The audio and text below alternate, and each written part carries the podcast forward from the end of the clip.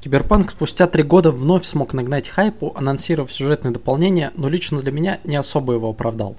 Сюжет использует заезженную тему шпионских политических игр, удивляющую в начале, но не предлагающую прям чего-то невероятно оригинального впоследствии. Хотя, конечно, сеттингу игры история подходит идеально.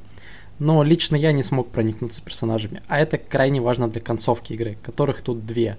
Первая выполнена геймплейно в классическом стиле с кинематографичной постановкой, Вторая, не буду спойлерить, но предоставляет уникальный опыт, который я не помню, чтобы был реализован в каком-либо задании в оригинальной игре. Наоборот, этот аспект игры всегда был проработан слабо.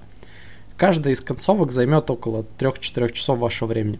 После титров еще сразу же откроется новая концовка для всей истории, и сама локация закрытого, но очень бандитского микрорайончика Песего города – и сюжет, где нам дают еще один вариант извлечения. Все это очень грамотно дополняет основную игру, ничему не мешает и уж точно порадует фанатов.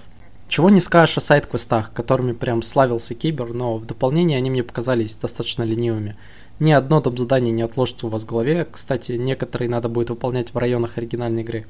Все сделано по шаблону, диалог, битва, дилемма, и поэтому уже никаких новых механик, биочипов не ждите, не считая стрельбы из машины и полиции, что является просто обновлением основы.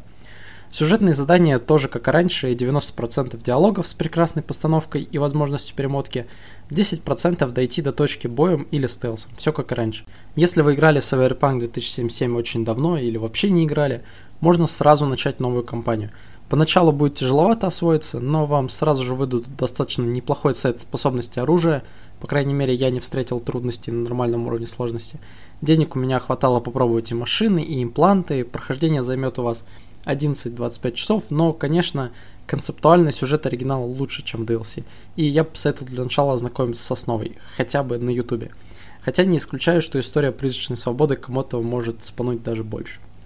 По скрипту. Естественно, баги все еще встречаются, это далеко не полностью починенный кибербаг. Ждите версию 4.0, CD Projekt уже пообещали Ultimate Edition в будущем, которая будет включать DLC.